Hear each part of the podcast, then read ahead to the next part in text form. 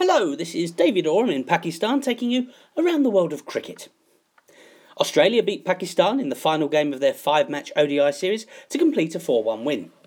David Warner with 179 and Travis Head with 128 added 284 for the first wicket, as the Aussies rattled up 369 for 7 to win by 57 runs, despite a valiant ton from Babar Azam. Warner was man of the match and man of the series and has leapt to number one in the ICC's ODI batting rankings, ahead of AB de Villiers and Virat Kohli. Australia then popped across to New Zealand for a three match ODI series for the Chappell Hadlee Trophy, but without Warner and without two injured skipper Steve Smith. Captaining the squad is wicketkeeper Matthew Wade, but he was also unfit for the first game yesterday, so Aaron Finch led the side, and they lost to the Kiwis by six runs despite a sensational 146 not out from Marcus Stoinis, batting at number 7. The next game is on Thursday. Sri Lanka won the deciding game in their three match 2020 series with South Africa for a surprise 2 1 win. Man of the match and series was Sri Lanka's left handed opener Niroshan Dickwella, with scores of 43, 22, and 68. The two sides then played the first of five ODIs on Saturday, with South Africa winning easily by eight wickets.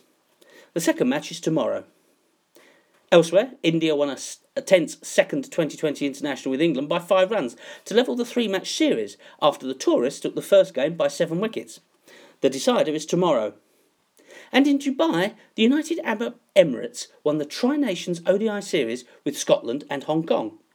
UAE beat them both, while the Scots also lost to Hong Kong.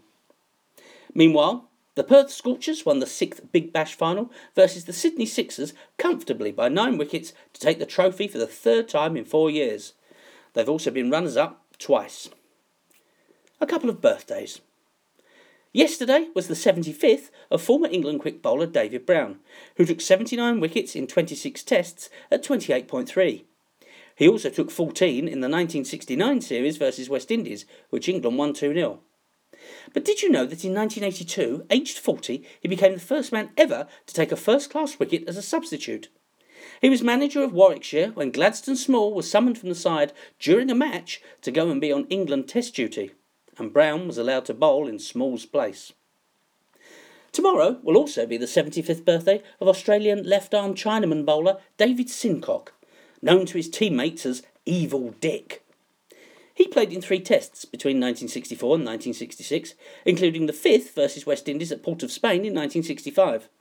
He took four wickets Willie Rodriguez twice, Basil Butcher, and he bowled Sir Garfield Sobers. Sir Gary described Sincock as one of the most interesting bowlers I ever played against, and added that he turned the ball more than anyone he ever faced and had an unreadable googly. But he was also inconsistent and bowled as many long hops and full tosses as unplayable deliveries. Sincock retired from the game very early, just after his 24th birthday, saying, I didn't want to be a professional sportsman. Once I'd got a guy out, I couldn't see the point of getting him out again next week.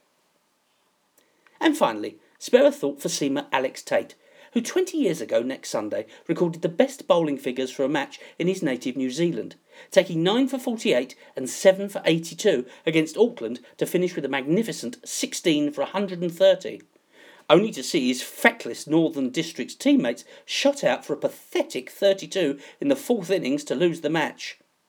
What do you have to do? Until next time, when I hope to be coming to you from Thailand, this has been David Oram taking you around the world of cricket.